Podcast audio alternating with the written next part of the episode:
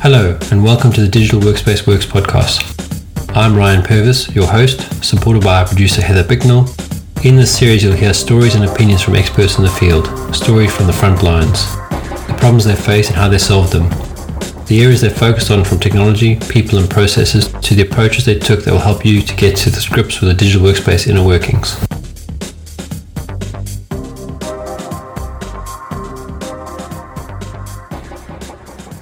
Us up to the Digital Workspace Works podcast. Do you want to give a brief introduction to yourself?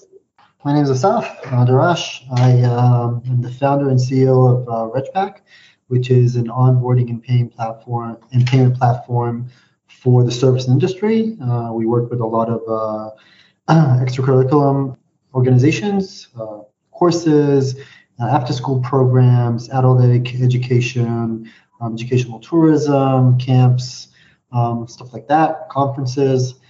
Our platform allows them to allows basically any base, uh, service-based business to create an onboarding process that is exactly according to their needs. And then uh, from there, it allows them to select the services that they want, do e-signs, issue payments, and um, we have some unique offerings connected to installment payments um, that is connected to the service industry and that's about it. The company is uh, stationed around the world. Uh, the majority of, of, uh, of, our activities in uh, the US, UK, Canada, and, and Israel. We've been in this about 10 years, and we really enjoy helping these uh, organizations, which are bringing exceptional value to their end users, um, and help them lower the amount of administrative administrative tasks that they need to do. Great, and, and I mean that leads me nicely to the, the, usual question: is what does a digital workspace mean to you?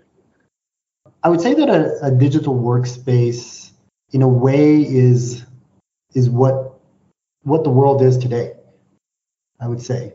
Let's take an, a really nice example from what happened, and I think that COVID made a major difference to to the change in the past, we we were a company that we had a huge office in uh, San Diego. Um, we would only hire people from California or from Israel, um, and then COVID came in, and suddenly we understood that when you have a digital workspace, uh, meaning that you can meet people all, around the world just through through the computer. Uh, you can you can have meetings from people from three different countries at the same time at the same ease. Something that would take a week to to actually waste on it uh, before. People uh, get a, a work-life balance that is much better for them and they become more productive and happier. So i think that the digital workspace means um, our ability to live our life in a way that is much more flexible and allows us to to do a lot more with a lot less stress I, I think you hit the nail the head for a lot of people. I mean, that's that's definitely my view on it as well. And you know, what you're talking about onboarding, I, I think it's very easy to just think about that as just bringing somebody on to do something, but it's also managing them through, you know, their their um, their journey, if you like, with the company that they're involved with, and then the offboarding as well. And because everyone is now comfortable with remote working and using different tools, um, you can reduce a lot of friction because the, the education gaps aren't as big as they were, where people weren't comfortable with using a Teams or a Zoom before. Now they are comfortable, and now they expect their level of of a service to just be available that they can just use, you know, to get paid or collect money or, or pay their taxes or whatever it is. Um, I, I, I, to- I, totally agree. Uh, there, there, I think there are two nice stories that that really highlight exactly the change that happened, and and and even though COVID was was hard and, and you know a lot of lives were lost and all that, I think that COVID advanced the world by half a decade just just by the fact that it happened.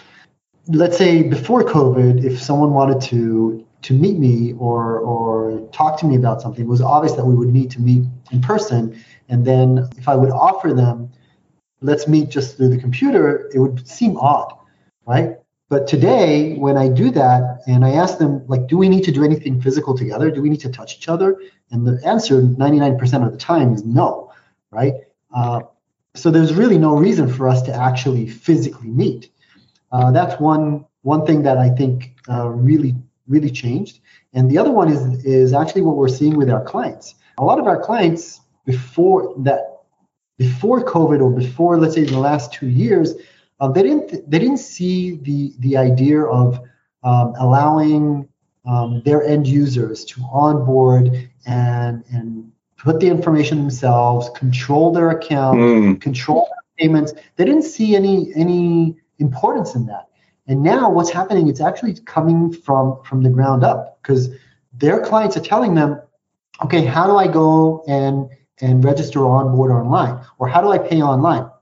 And if they tell them you need to send a check or or you need to wire money or whatever, they're like, okay, I'm moving on. I'm going to someone else. Since yes, um, I, I, had a conversation with with a large school in in the U.S. yesterday, and the the trigger that caused them to to look for a solution was that one of the they told one of the parents uh, you need to come in and, and, issue your payments and they were like this is 2023 what are you talking about and they understood no. okay we, we need to we need to change something considerably.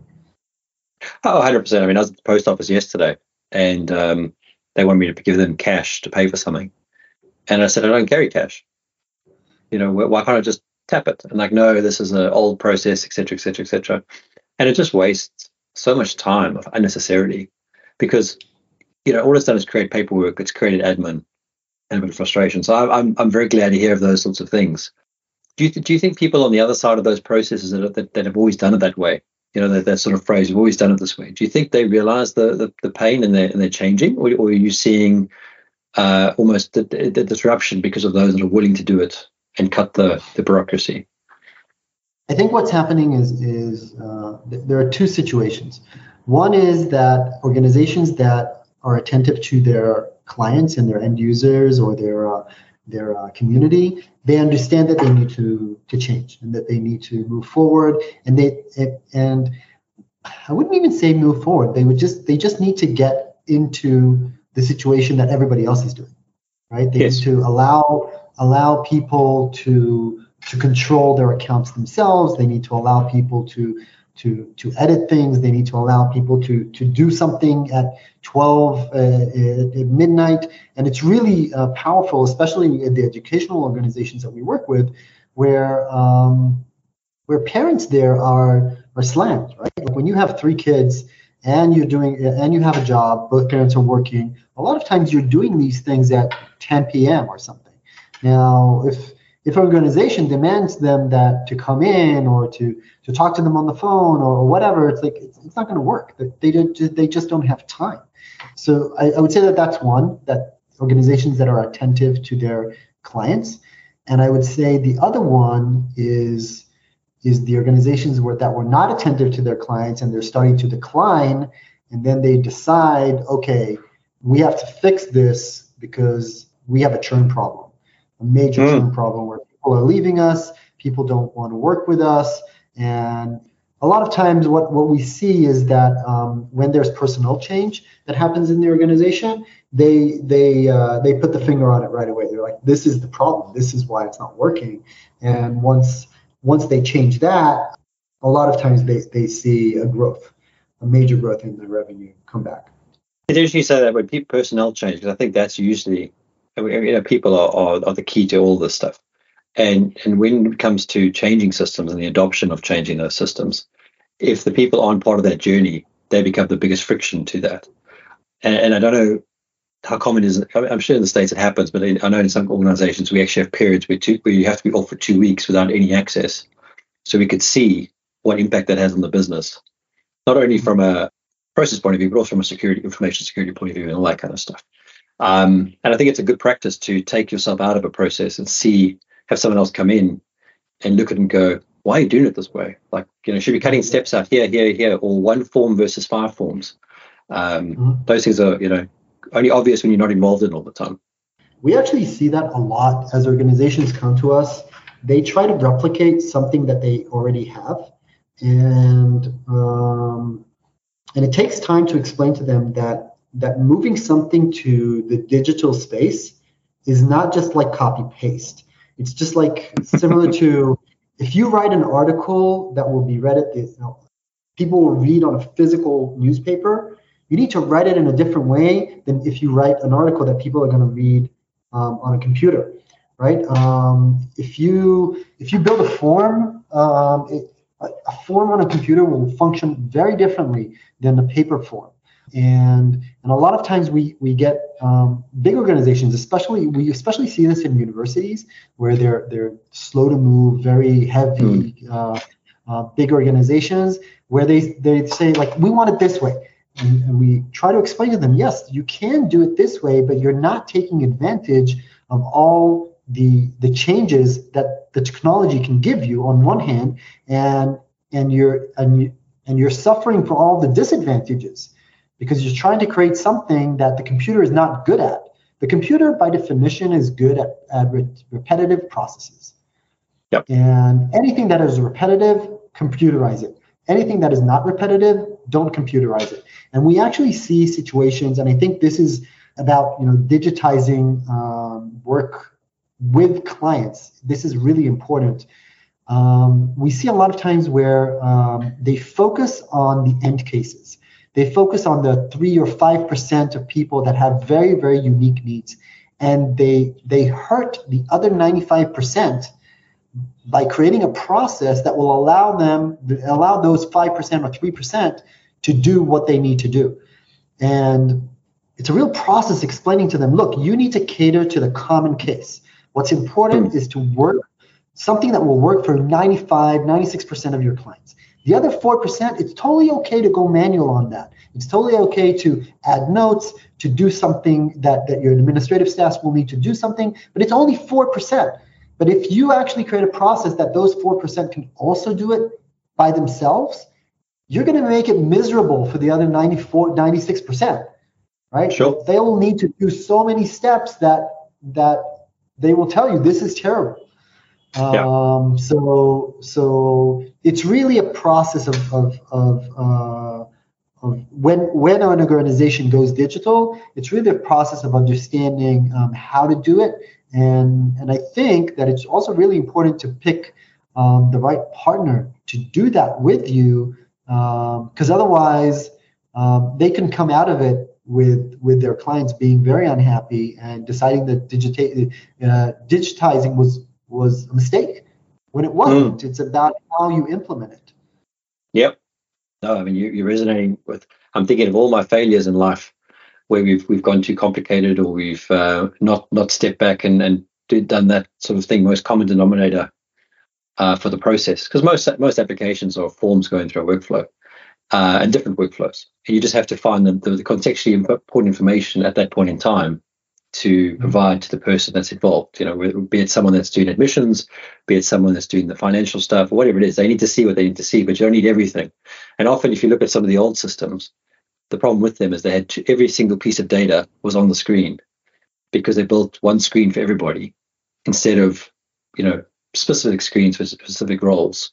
Um, and, and and a lot of the stuff you talked about, I used to do as, as process reengineering which is going through those processes and thinking about it from the context of each person. What do you need to know here? What does the student need to know? What does the admissions person need to know? What does the finance person need to know? So this really, yeah, I mean, great, great um, insight to what you guys are doing. Do you do you do some sort of? Uh, and I'm curious when you do the sort of conversion from say analog to digital. Do you do some sort of value calculation, some sort of return on, on investment, or, or by, by going down the route with say your product or your process? Normally we don't. Since okay. the ROI is so high, it's so like it happens so quickly that it's it's it's a little ridiculous to do that. Um, for example, if when organizations turn it on the installment plan option that we uh, offer in the application, uh, they see an average of 25 to 30 percent revenue growth right off the bat, just wow. by allowing installment plans. So a lot of times working on ROI is sort of like, you know, okay, so you paid two thousand dollars and you're getting two hundred thousand. So yeah, like you you covered it in a day and a half. Right? Yep. yeah, true. And and I think I mean we I have this this problem with some of the stuff that I do as well. We have some really big numbers, and no one believes them because the numbers are really big, and and often those those return on value conversations are not necessarily money back in the bank account because it's it's saving staff time or you're repurposing the the money elsewhere. Um, but with what you're talking about, yes, you could definitely see top line revenue changes because you're cutting out a whole lot of noise and, and bureaucracy. And as you said, people people go with their um, they don't like what they see, they move somewhere else because there's so much competition that are doing it. So one of the things that would really helpful for organizations that are on the fence and that they don't really know if they want to do this is that we explain to them that they're changing the structure of their labor. Yeah. Whereas today, when they're not digitized, um, their workforce is basically the workforce they have in the office or that is on their payroll. And once they go dig- digital, they change the fact that their work, their main workforce is going to be their clients because they are doing most of the work for them. They're going in, they're filling out the information, they're selecting everything, they're doing everything that beforehand they had three, four, five, ten people doing that. Mm-hmm. So once you explain it to that in that way, where basically you're changing the structure of your workforce and you're you're moving a lot of the work to your clients and and not in a bad way in a good way where it's a win-win situation because your clients are are empowered since they can do their selections and, and, and do what they want faster without the need to contact you and at any time that they want. And at the same time you guys are are lowering the barriers of entry and lowering your costs. So mm. and and also uh, growing your revenue. So when we get a lot of a lot of objections where it's like how can this be or this is impossible that the ROI is so high and so forth, then we, once we explain that, I, I, think it resonates much better since it's sort of yeah. oh okay so I have a thousand clients and they they're actually I'm moving a lot of the work to them right now. Mm. Yeah, it, it makes me think of when I when I started university back in 2000. They had a very sophisticated onboarding process, you know, to, to get us all in. But it was it was basically destroyed by having every person going to talk to another person who was typing in your details into the web application. And I remember even then, I mean, I must have been 18 or 19 time going, this is the most inefficient way to do it because I'm computer literate. I could just do this stuff. I could have done this at home. I didn't have to come in here, spend hours in queues. Because all I needed was my student card with my number on it. That was it. And you know, I think that's that's sometimes where people miss, and that's back to your four percent thing. For the majority nowadays, people can do these things. There's this, there's always going to be an exception. Let the exception be handled, however it is handled. So, I mean, I'm curious to, to know. I mean, are you with, with I mean, you spent as mostly in education. I mean, what what are you seeing now with? And we have to about generative generative IT AI uh, to an extent, but are you seeing uh, your customers now pushing now that they've sort of taken the pull and they're going down the route of digitalization? Are they pushing you with more and more requirements that you hadn't thought of that's enhancing your product? Or are you seeing AI becoming more and more prevalent that you can do a lot of things quicker for your clients before they're even asking? If you understand my two different sides of the same question. I would say it's, I would say it's the second one. Um, yeah. A lot of times what happens is that um, the organizations that we work with are, are less, it's not that they're not computer literate, but it's not something that they focus on. It's not their main interest they are there to to supply the the educational needs or or so forth for for their for their um, for their students. So what happens a lot of times is that as we as we develop things that we know that will help them, we actually see something a little different where a lot of them are hesitant to implement the new changes and, and the abilities. And um, the way that we uh, and a good example is the installment plans. We created an hmm. automatic installment plan option that allows um, the basic. It's basically um, most of the the installment plans that people use today is buy now, pay later right? Where you you go in and you have a credit check. You basically are doing microfinancing. You're getting a loan for let's say 100, 200, or 1,000, 2,000 dollars, and then you're paying it in installments, right?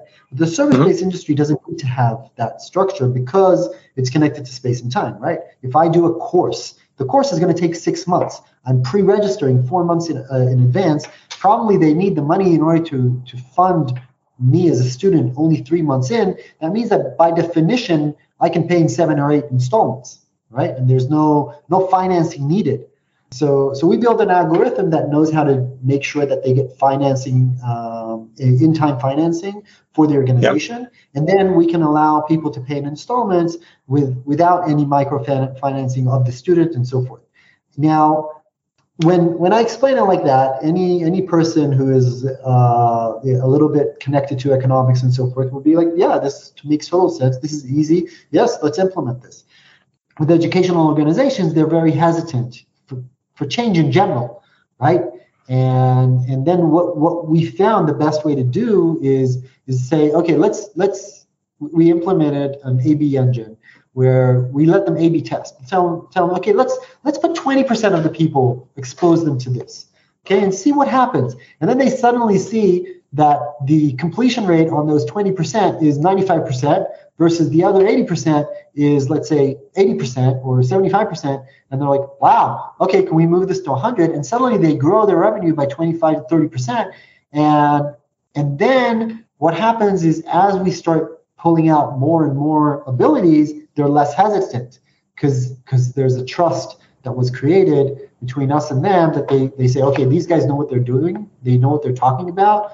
Let's if they offer us something let's just do it yeah and, and i think it's a great approach. I mean the the what if the what if scenarios are always what put, pe- put people into analysis paralysis. What happens if we do it this way what if we do it that way? And you don't get anywhere. But i think doing a b testing and, and that is a, is a great way to show it show the value. And i think also as you mentioned the, the, the average person that's putting the data in is sophisticated enough to give you good feedback to say this really worked or this didn't work, and, and that also helps the the value proposition. So, so, so, what are your plans I mean, with with the company? What are you guys doing this year that that's interesting for for the listeners that they'd want to know about? So, um, RegPack is is growing into um, to more verticals as we. One of the unique things about RegPack is that we really have a technology. What RegPack is based on the on my PhD.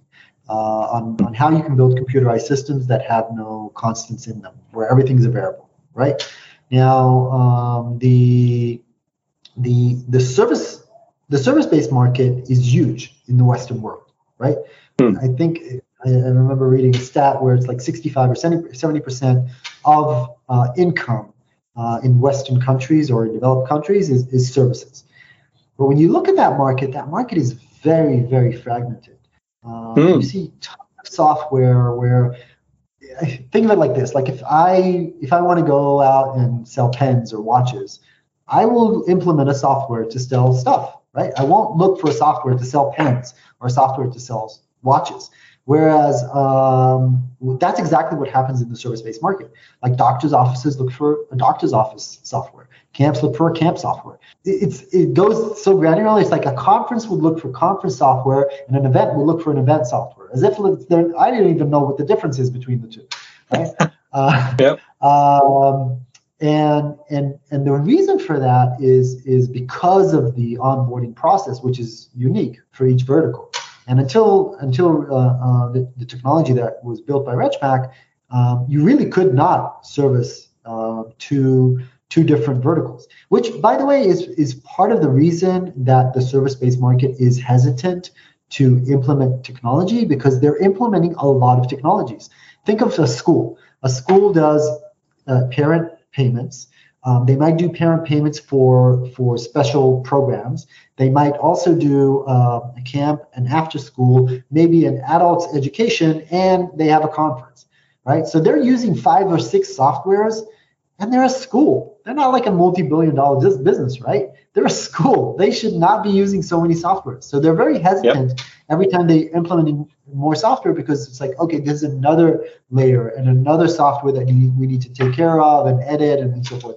And then what we found is that um, that when you you explain to these organizations that they can do multiple things in one software, they really have that aha moment where it's like, wow, so we can actually do this, this, and this all in one place. So that is the plan for RegPack. We we really want to become, I would say, the, the Shopify for services in a way, where we can offer these organizations uh, the ability to have one place that they can go to uh, work with and, and implement their uh, their workflows, the onboarding processes, the the payment processes that they need in in a simple and easy way. So yeah, we we we, uh, we have a few new updates that are happening. The the automatic installment plans is, is something that yep. happened this year. Uh, we uh, we also have um, new integrations that are happening that happen automatically. Um, and I would say that the the the the biggest thing that we're seeing in RegPack today is is now that the downturn from COVID is is slowly dwindling dwindling down and, and we're seeing an up. Um, we're really we're really excited to help these organizations um, go into the future. It's very exciting, and and, I, and I'd love to reach read your PhD. Um, purely because you know a lot of my career was around very much what you talked about you know systems using no constant variable um, and, and, when i was sort of starting out it was called dynamic case management uh, primarily mm-hmm. which was you know forms of data in going through small processes but the object that it belonged to would always be uh, accessible to go different directions uh, versus mm-hmm. sort of traditional bpm where um, it has to go to like like a like a train on a railway track. It goes has to go through each station before you could actually interact with the the object. So I'm very curious to see uh, how the product works because I think that's where a lot of these things, a lot of systems fall over is because they have to become rigid at some point, and that that becomes the the sort of problem with the system where the friction starts to develop. It was built for one sort of flow, and then the flow has to change, and now it's a big effort to change the system. Whereas if you guys are dynamic or fluid, as you're saying, that that's a really positive move because that's you know everything everything evolves all the time. Yeah, it obviously creates problems for itself because when sure. everything is structureless, it's very hard, let's say, to search or to um, to see patterns or stuff like that. Um, but a lot of times, the way that I explain it, because we a lot of people that we work with are people that have kids and so forth. Uh, it's very it's very easy to understand this analogy. Um, so let's say all the systems out there or systems that have constants in them are are the and, and also is the difference between Playmobil and Lego, right?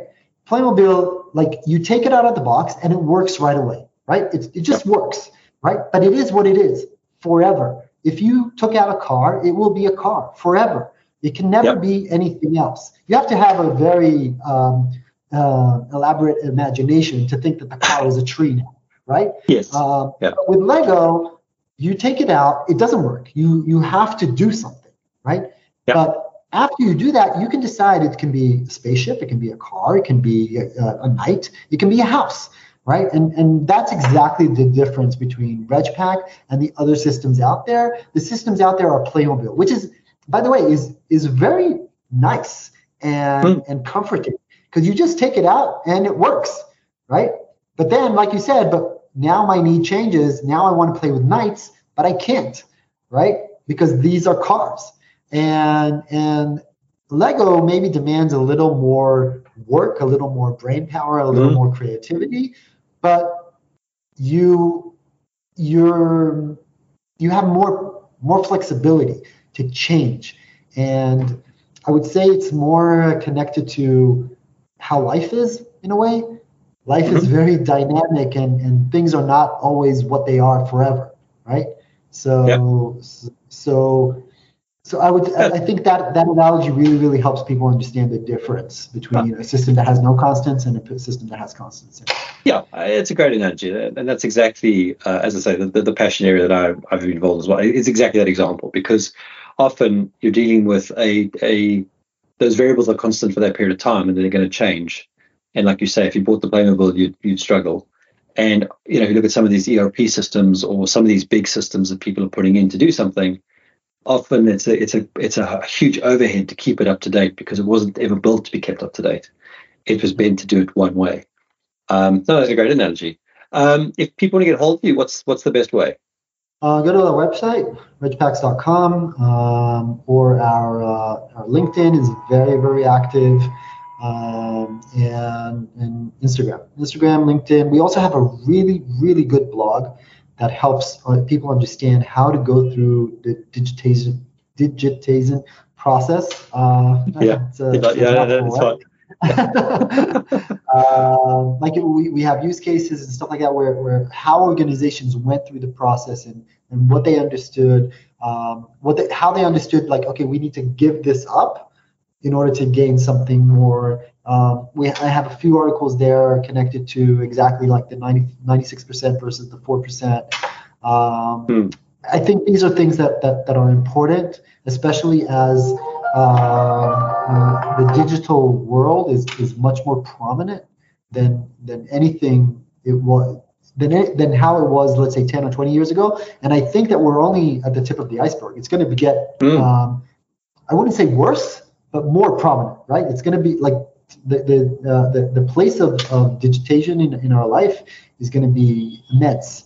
Um, so so anyone who has hasn't gone through the process or, or is struggling with the process, um, I think the blog will really help them because because there's a lot of information, a lot of use cases um, of how people went through these things. Fantastic. Well, I'll, I'll, get a link from that so we can put that in the show notes. And uh, great. Well, thanks very much for coming on. Thank you. Thank you for listening to today's episode. Heather Bicknell is our producer and editor.